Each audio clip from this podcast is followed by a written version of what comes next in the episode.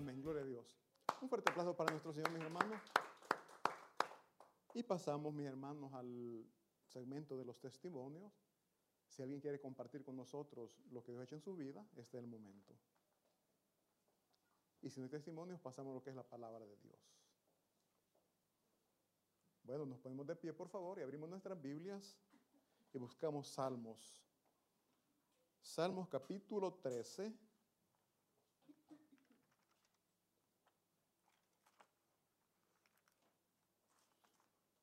Salmos capítulo 13. Vamos a leer del versículo 1 al 6.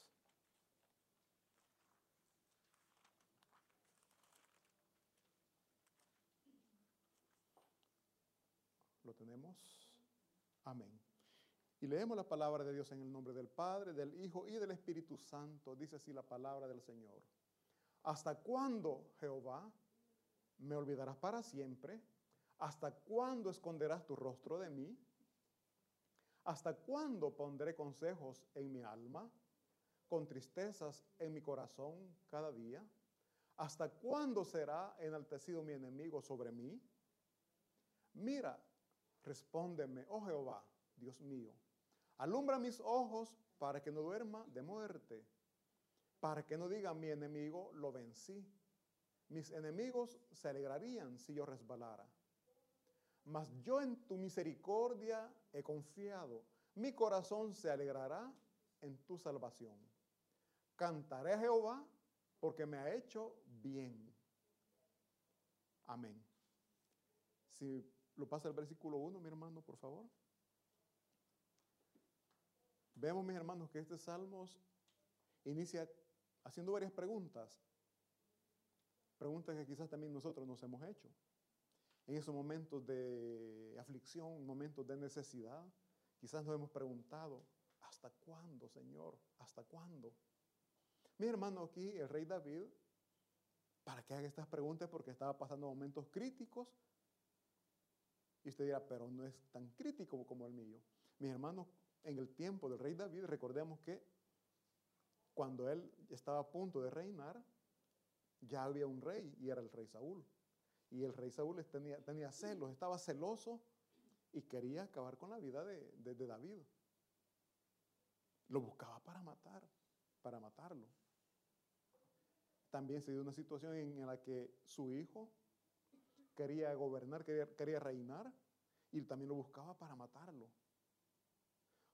O sea, mis hermanos, no, no sé cuando usted ama a alguien y lo está dañando, usted no tiene el valor de, de, de, atacar. Quizás se defiende, pero no ataca. Cuando yo estaba pequeño, quizás unos 6, 7 años, eh, después de mí, mis hermanas, eh, tengo hermanas y son hembras, dos menores, y nos reuníamos con un grupo de unos primos, tíos, todos, pero estaban pequeños.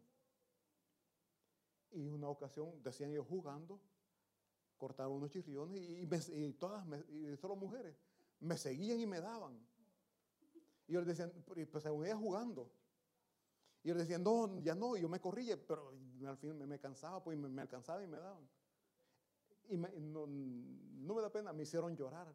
Pero mi dolor era que yo no, no le, o sea, por respeto a ellas, no, no, no me podía defender.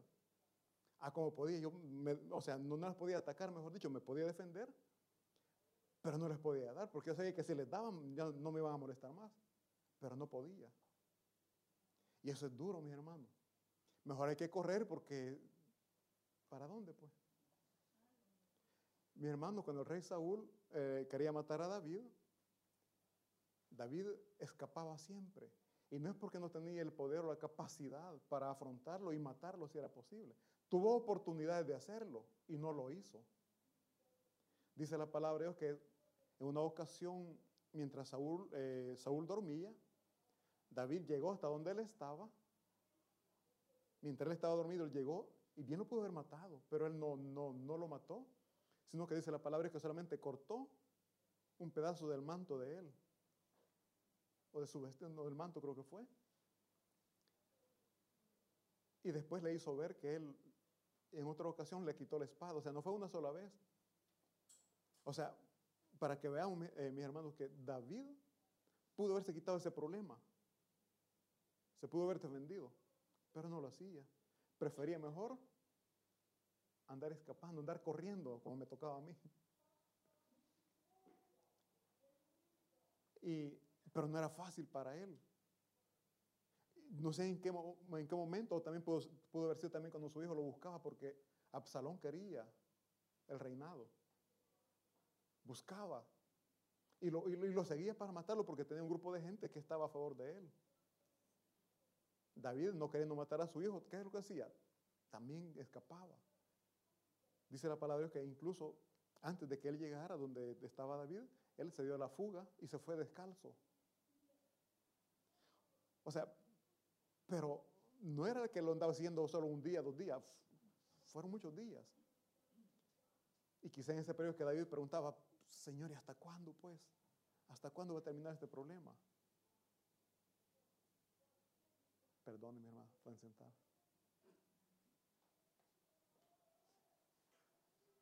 ¿Saben lo que pensé? Les está gustando la palabra, les tiene impresionada la palabra de Dios. Mire, mi hermano, cuando nosotros estamos pasando por problemas, lo primero que preguntamos, porque yo no lo puedo negar, he dicho, Señor, ¿y hasta cuándo pues? Aquí he pasado momentos bien difíciles y yo me pregunto, ¿hasta cuándo pues? Yo aquí, mi hermano, me he sentido, no sé si ustedes pasado situaciones como esta, me he sentido solo. O sea, he estado alrededor de gente, pero me he sentido solo. Hay muchos hermanos a mi alrededor, pero yo me siento solo. Vienen las épocas bastante difíciles, el fin de año. Gracias a Dios, pues yo siempre he estado en la iglesia. Y mientras estaba en la iglesia, bonitos los momentos, ¿no? Servicios, media vigilia, eh, qué evento, un poquito de todo.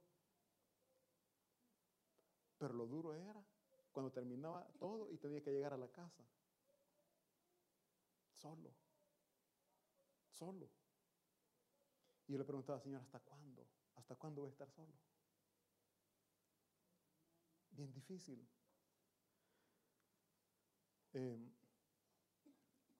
No- en esos momentos se clama a Dios, pero no se tienen respuestas. Usted está pasando por problemas difíciles y usted clama, pero no ve la respuesta de Dios. Y es por eso que preguntamos, Señor, ¿hasta cuándo? ¿Hasta cuándo? Después dice, ¿me olvidarás para siempre? Uno se siente olvidado, fíjense, de Dios.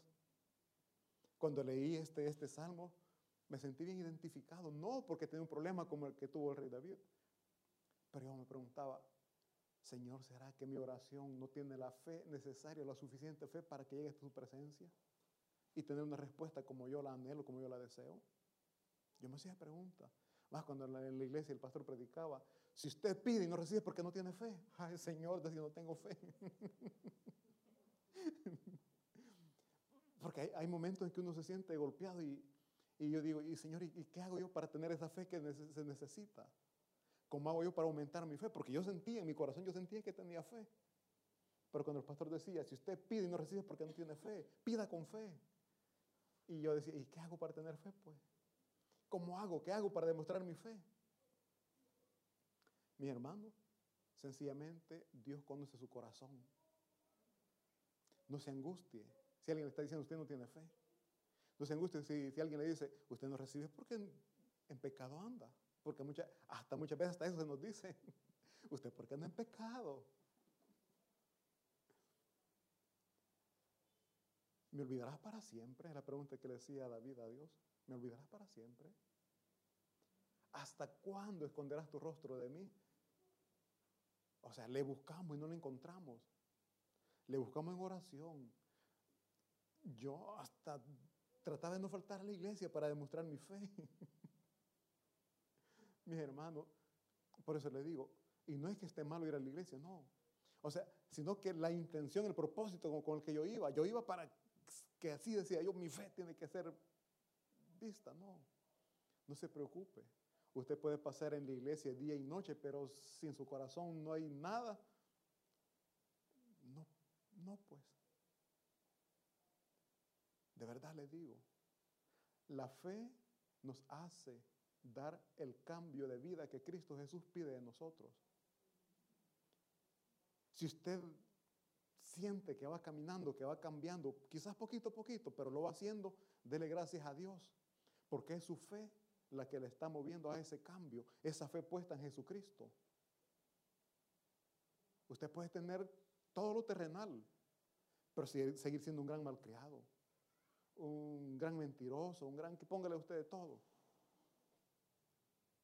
Y eso a Dios no le, o sea, lo material que usted tiene a Dios no le impacta, no, no pues.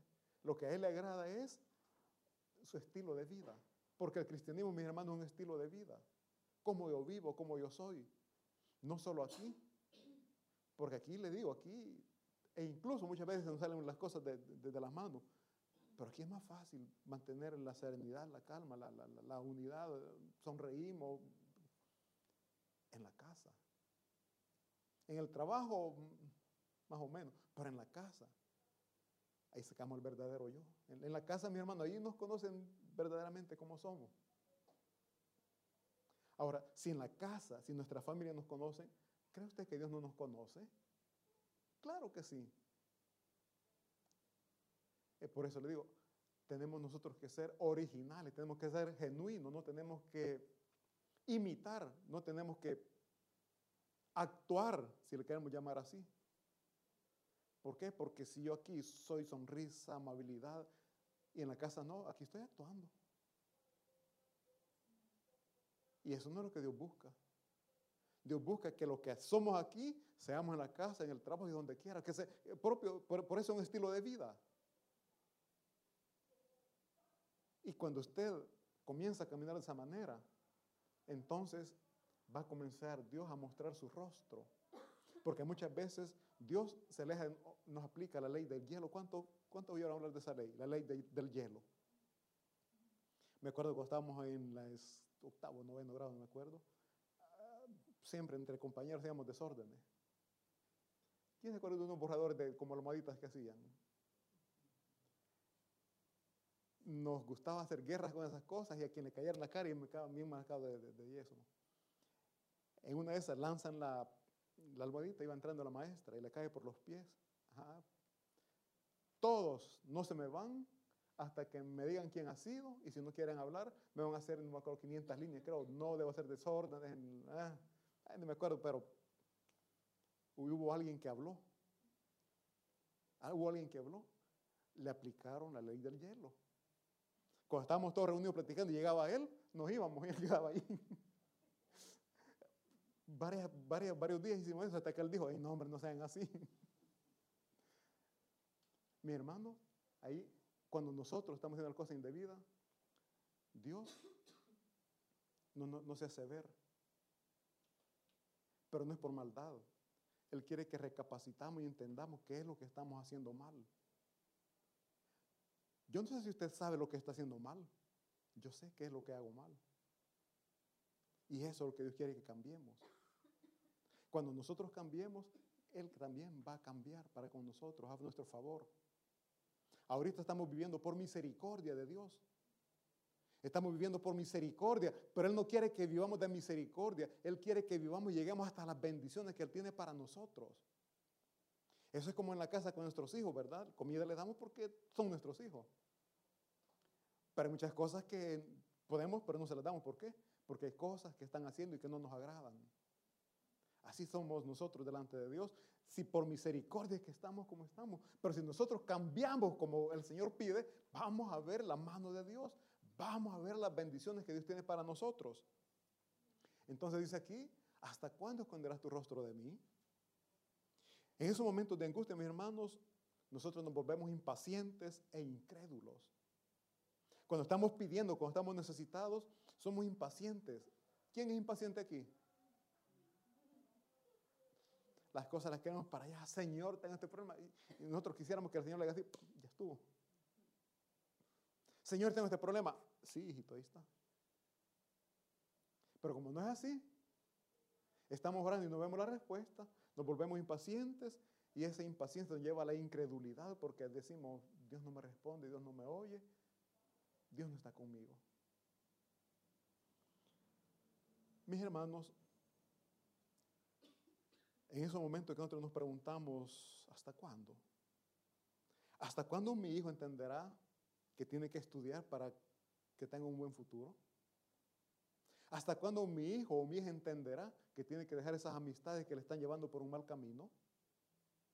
¿Hasta cuándo va a entender que ese vicio la va o lo va a destruir? ¿Hasta cuándo, Señor, le vas a hacer ver? ¿Hasta cuándo mi esposo reconocerá que ese vicio le está quitando la vida y también a mí?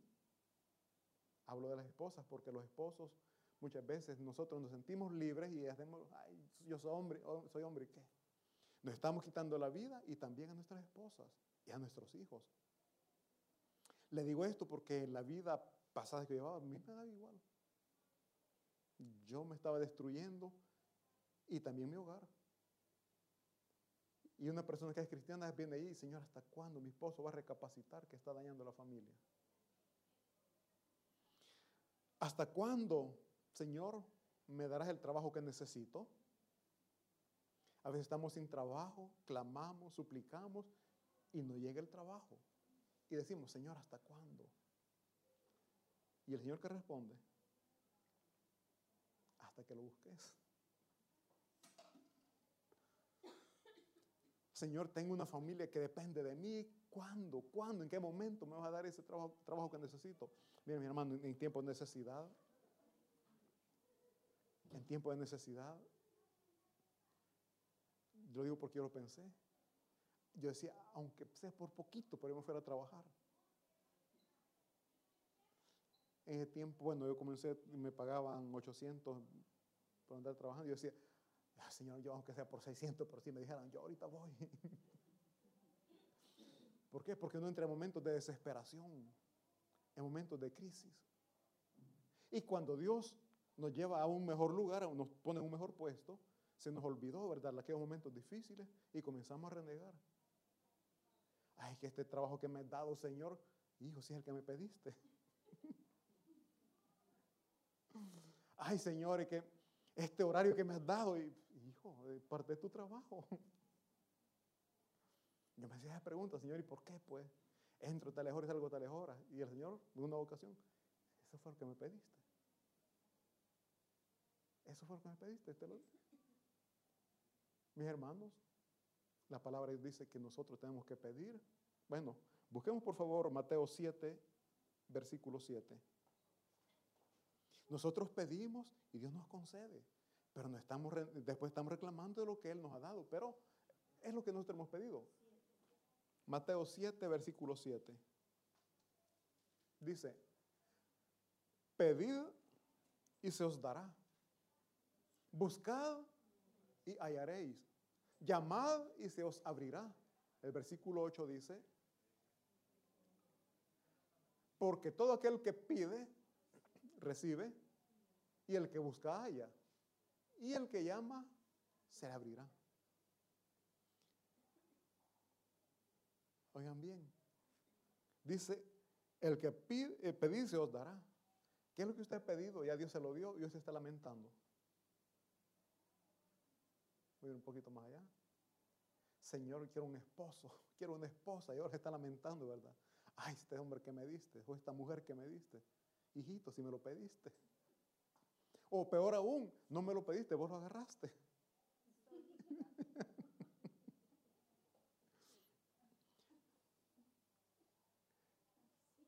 y hasta con lágrimas de alegría, sí prometo.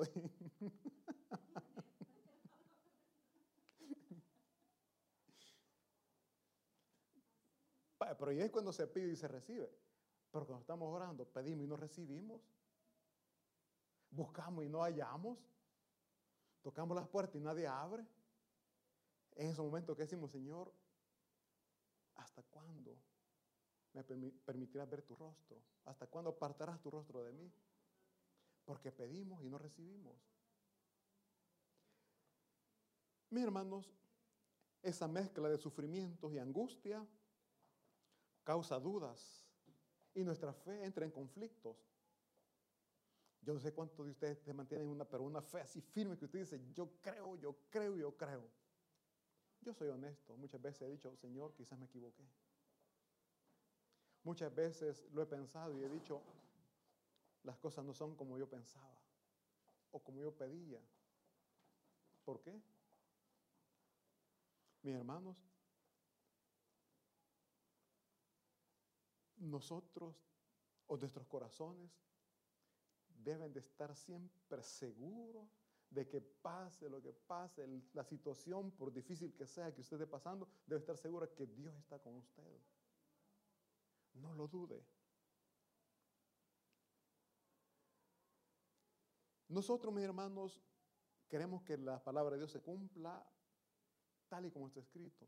Ahí dice, pedid se os dará. Mis hermanos, Dios nos va a dar las cosas que son beneficiosas para nosotros. No nos va a dar exactamente lo que estamos pidiendo, sino que Él nos va a dar a la manera de Él. Si usted tiene problema económico, Señor, necesito dinero, dame, dame ese dinero que necesito.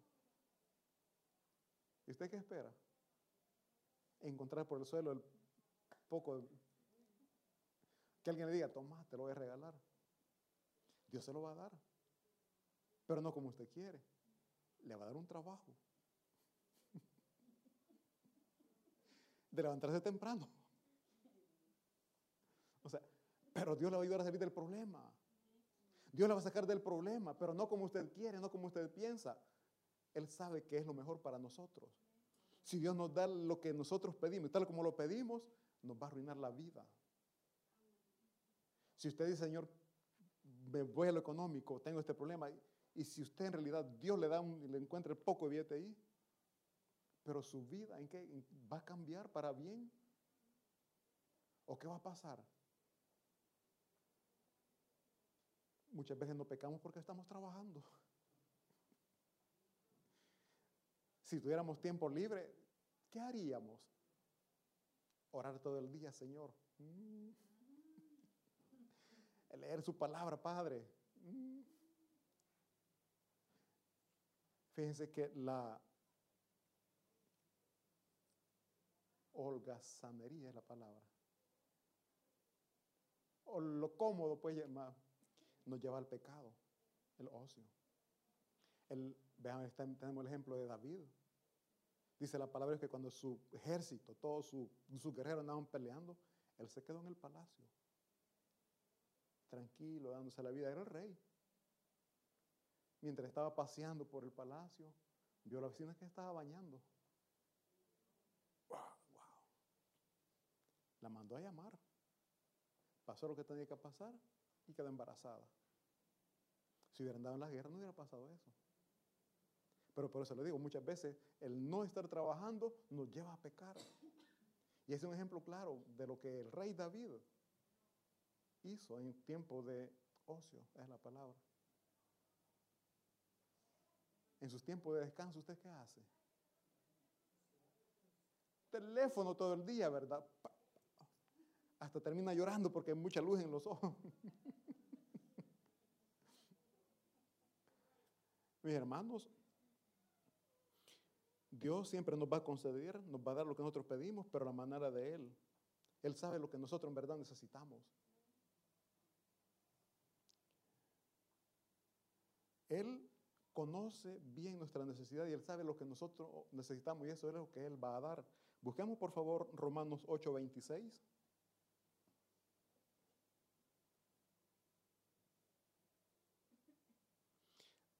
Santiago dice que nosotros no recibimos porque pedimos mal.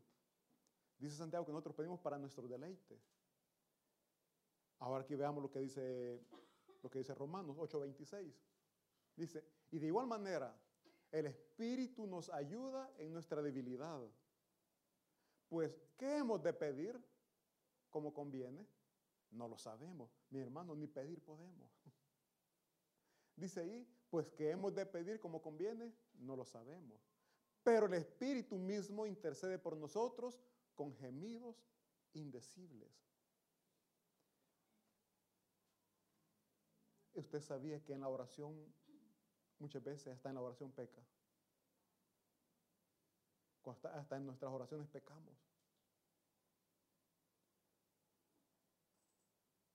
¿Cuántos de ustedes han orado por el vecino, pero con un doble, cuando amargura en el corazón, Bendícelo, Señor. Pero hay una gran carga. Esa bendición usted quisiera que se transforme, ¿verdad? Padre, no permitas que sea mejor que yo. O sea, hay tantas cosas que pedimos, estamos orando, pero estamos pecando. No estamos pidiendo. Y por eso dice que no pedimos como conviene. Pedimos de una manera equivocada.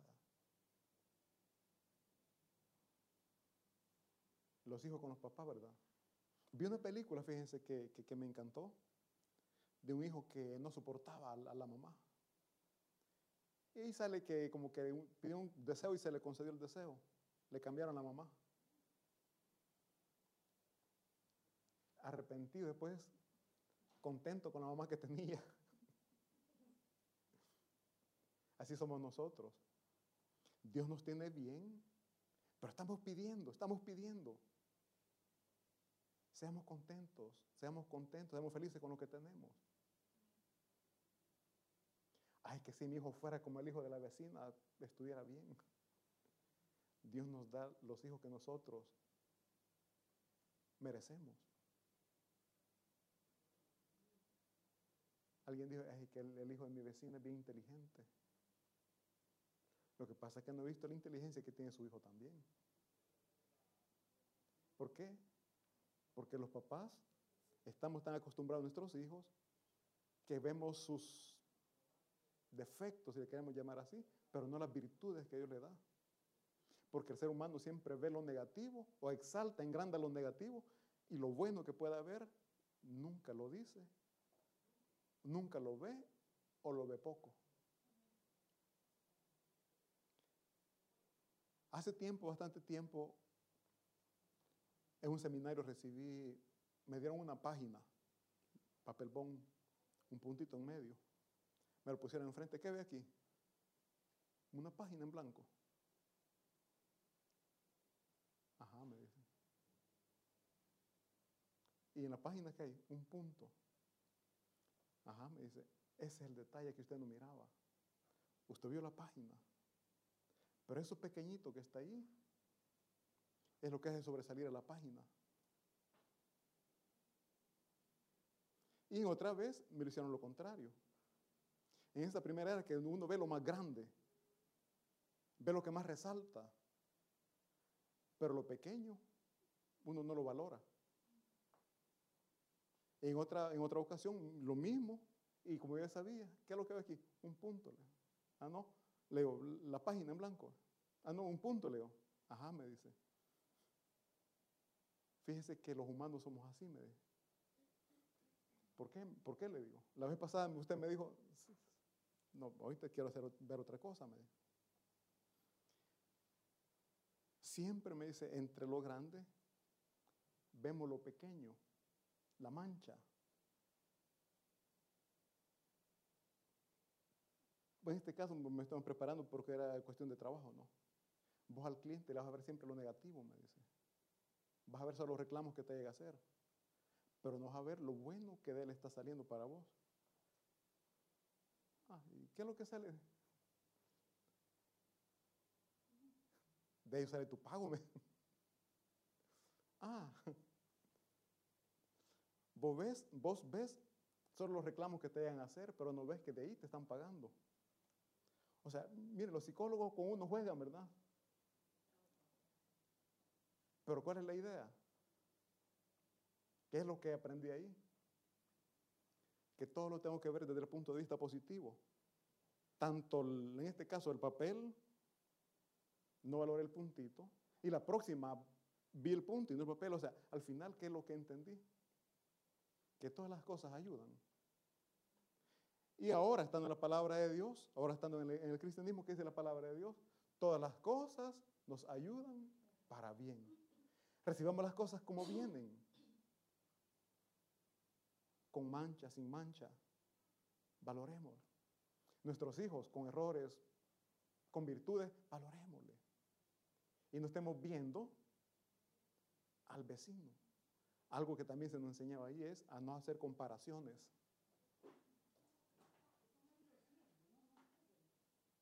A no, nos dejaron en oscuro ya. A no hacer comparaciones.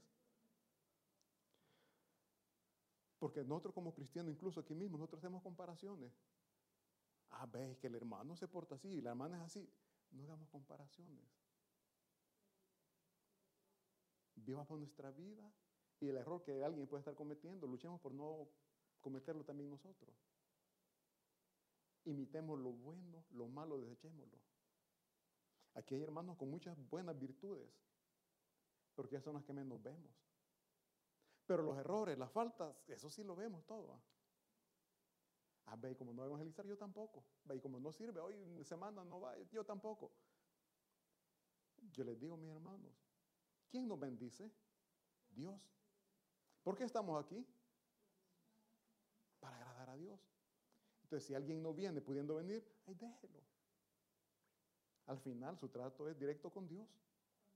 No hay un ser humano de por medio. Nadie vino, solamente Jesucristo y nosotros.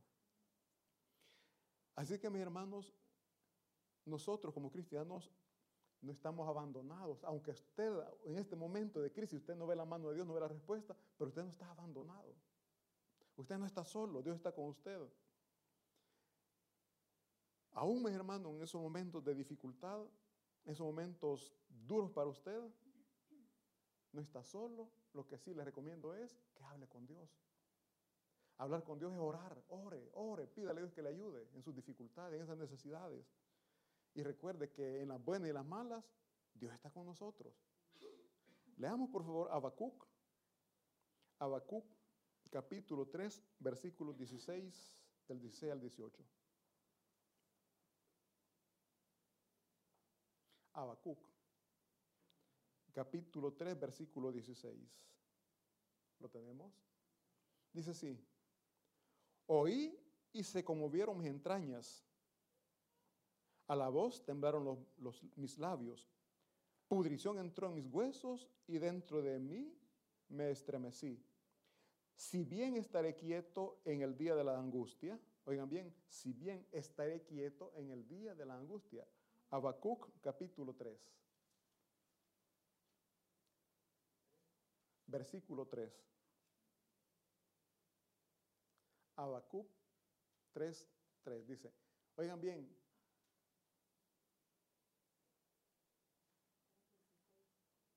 Ajá, 3.16, perdón, Habacuc 3.16. Dice 3.16, ahí está. Oigan bien, oí y se conmovieron mis entrañas, mi hermano. Sabemos qué son las entrañas. Y cuando ellos se conmovieron, dice, a la voz temblaron mis labios, pudrición entró en mis huesos y dentro de mí me estremecí. O sea, no era nada bueno, no era nada agradable. Era una noticia mala o era algo malo que estaba viviendo. Se conmovieron mis entrañas, o sea, a la voz temblaron mis labios, o sea, veamos una gran crisis, ya me así. Dice, y dentro de mí, y dentro de mí me estremecí. Si bien, oigan bien, si bien estaré quieto en el día de la angustia, oigan bien, estaré quieto en el día de la angustia. En ese momento de problemas no haga nada, hombre. Ore y deje que Dios obre. Miren cómo dice ahí, no se mueva, no se rinda, no se enrede. A veces nosotros queriendo solucionar el problema, más grande lo hacemos. Más nos enredamos. Porque si bien estaré quieto en el día de la angustia, cuando sube el pueblo al que lo invadirá con sus tropas, bien lo que iba a suceder, iba a haber una invasión en ese lugar. Dice el versículo siguiente, aquí está la enseñanza a lo que yo quiero llegar. Lo que vimos es en la angustia no movernos. Aquí dice, aunque la higuera no florezca, ni en las vides hayan frutos, aunque falte el producto del olivo y los labrados, no den mantenimiento y las ovejas sean quitadas de la majada, y no haya vaca en los corrales, versículo 18, por favor. Oigan bien, con todo, yo me alegraré en Jehová y me gozaré en el Dios la crisis, en la escasez, en la necesidad, en la enfermedad, en el problema que usted tenga. Con todo yo me alegraré en Jehová y me gozaré en el Dios de mi salvación. A pesar de la angustia, a pesar del problema, dice la palabra de Dios, que en Él nosotros tenemos que gozarnos. Hace un momento le hablé de la fe. Sin fe es imposible. Porque usted está viendo su problema, pero no está viendo a Dios. El problema lo vivimos, a Dios no lo podemos ver, pero lo podemos sentir. Cuando usted tiene un problema y usted tiene un amigo de confianza y se lo comenta, usted después que ha platicado el problema, ¿cómo se siente? Ay, ya lo desahogué, ya salí. Me dio un buen consejo. Cuanto más de Dios, Dios le va a sacar del problema, Dios le va a dar la salida de ese problema.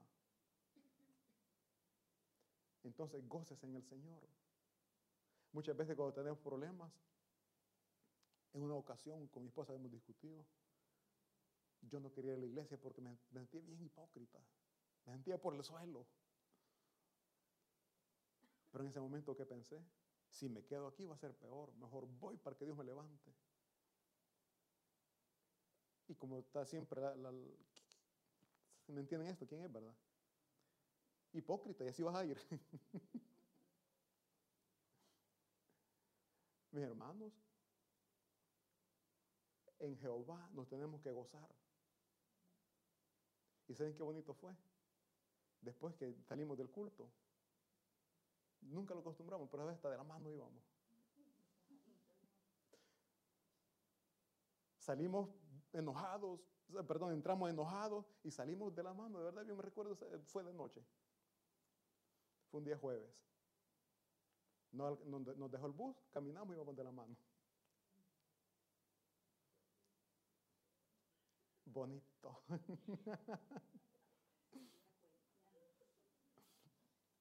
Volvamos por favor a Salmos 13.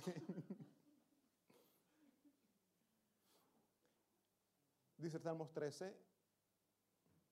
Si lo vemos, mis hermanos, el Salmos 13 comenzó con dudas, con inquietudes, con incertidumbres. Salmos 13 dice, oigan, volvamos a leer todo para que veamos. ¿Hasta cuándo, Jehová, me olvidarás para siempre? ¿Hasta cuándo esconderás tu rostro de mí? Veamos, hay una gran incertidumbre que hay. Versículo siguiente dice, ¿hasta cuándo pondré consejos en mi alma? Con tristezas en mi corazón cada día, para que veamos lo oscuro que Él está, lo duro que está viviendo. ¿Hasta cuándo será enaltecido mi enemigo sobre mí? Desde el versículo siguiente. Aquí comienza ya, aquí da cambio. Comienza a dejar sus dudas, su incertidumbre, la carga, y comienza, mira, respóndeme, oh Jehová, Dios mío, alumbra mis ojos para que no duerma de muerte. Ahí comienza la oración y después dice, para que no diga mi enemigo, lo vencí. Su, enemigo no es el que está a la par. Su enemigo es Satanás que se quiere gozar haciéndole la vida imposible, amargándole el día. No le dé chance, hombre. Dice, mis enemigos se alegrarían si yo resbalara. Em, mas yo, en tu misericordia, aquí viene la fe, aquí viene la confianza. En el problema oscuro, en ese, tiempo oscuro, en momentos de, de, dificultad, dice, mas yo en tu misericordia he confiado, en su problema, confíe que tenemos un Dios misericordioso. Mi corazón se alegrará en tu salvación, aún en la angustia. Vimos a Habacuc que decía, aunque si no tengo nada, que no tengo nada que comer, pero mi corazón se alegrará en tu salvación. Mi, gozo, mi alegría está en que, en que tú, mi Señor, mi Dios, estás conmigo. Tú vives en mí. Eso es nuestra alegría, ese es nuestro gozo, que nunca estamos solos. Dios siempre está con nosotros a pesar que pasamos dificultades. Pero recordemos que esa dificultad Dios la ha permitido. ¿Por qué? Porque está formando algo en nosotros, está formando nuestro carácter. Y dice la Biblia, recordemos, todas las cosas nos ayudan para, para bien.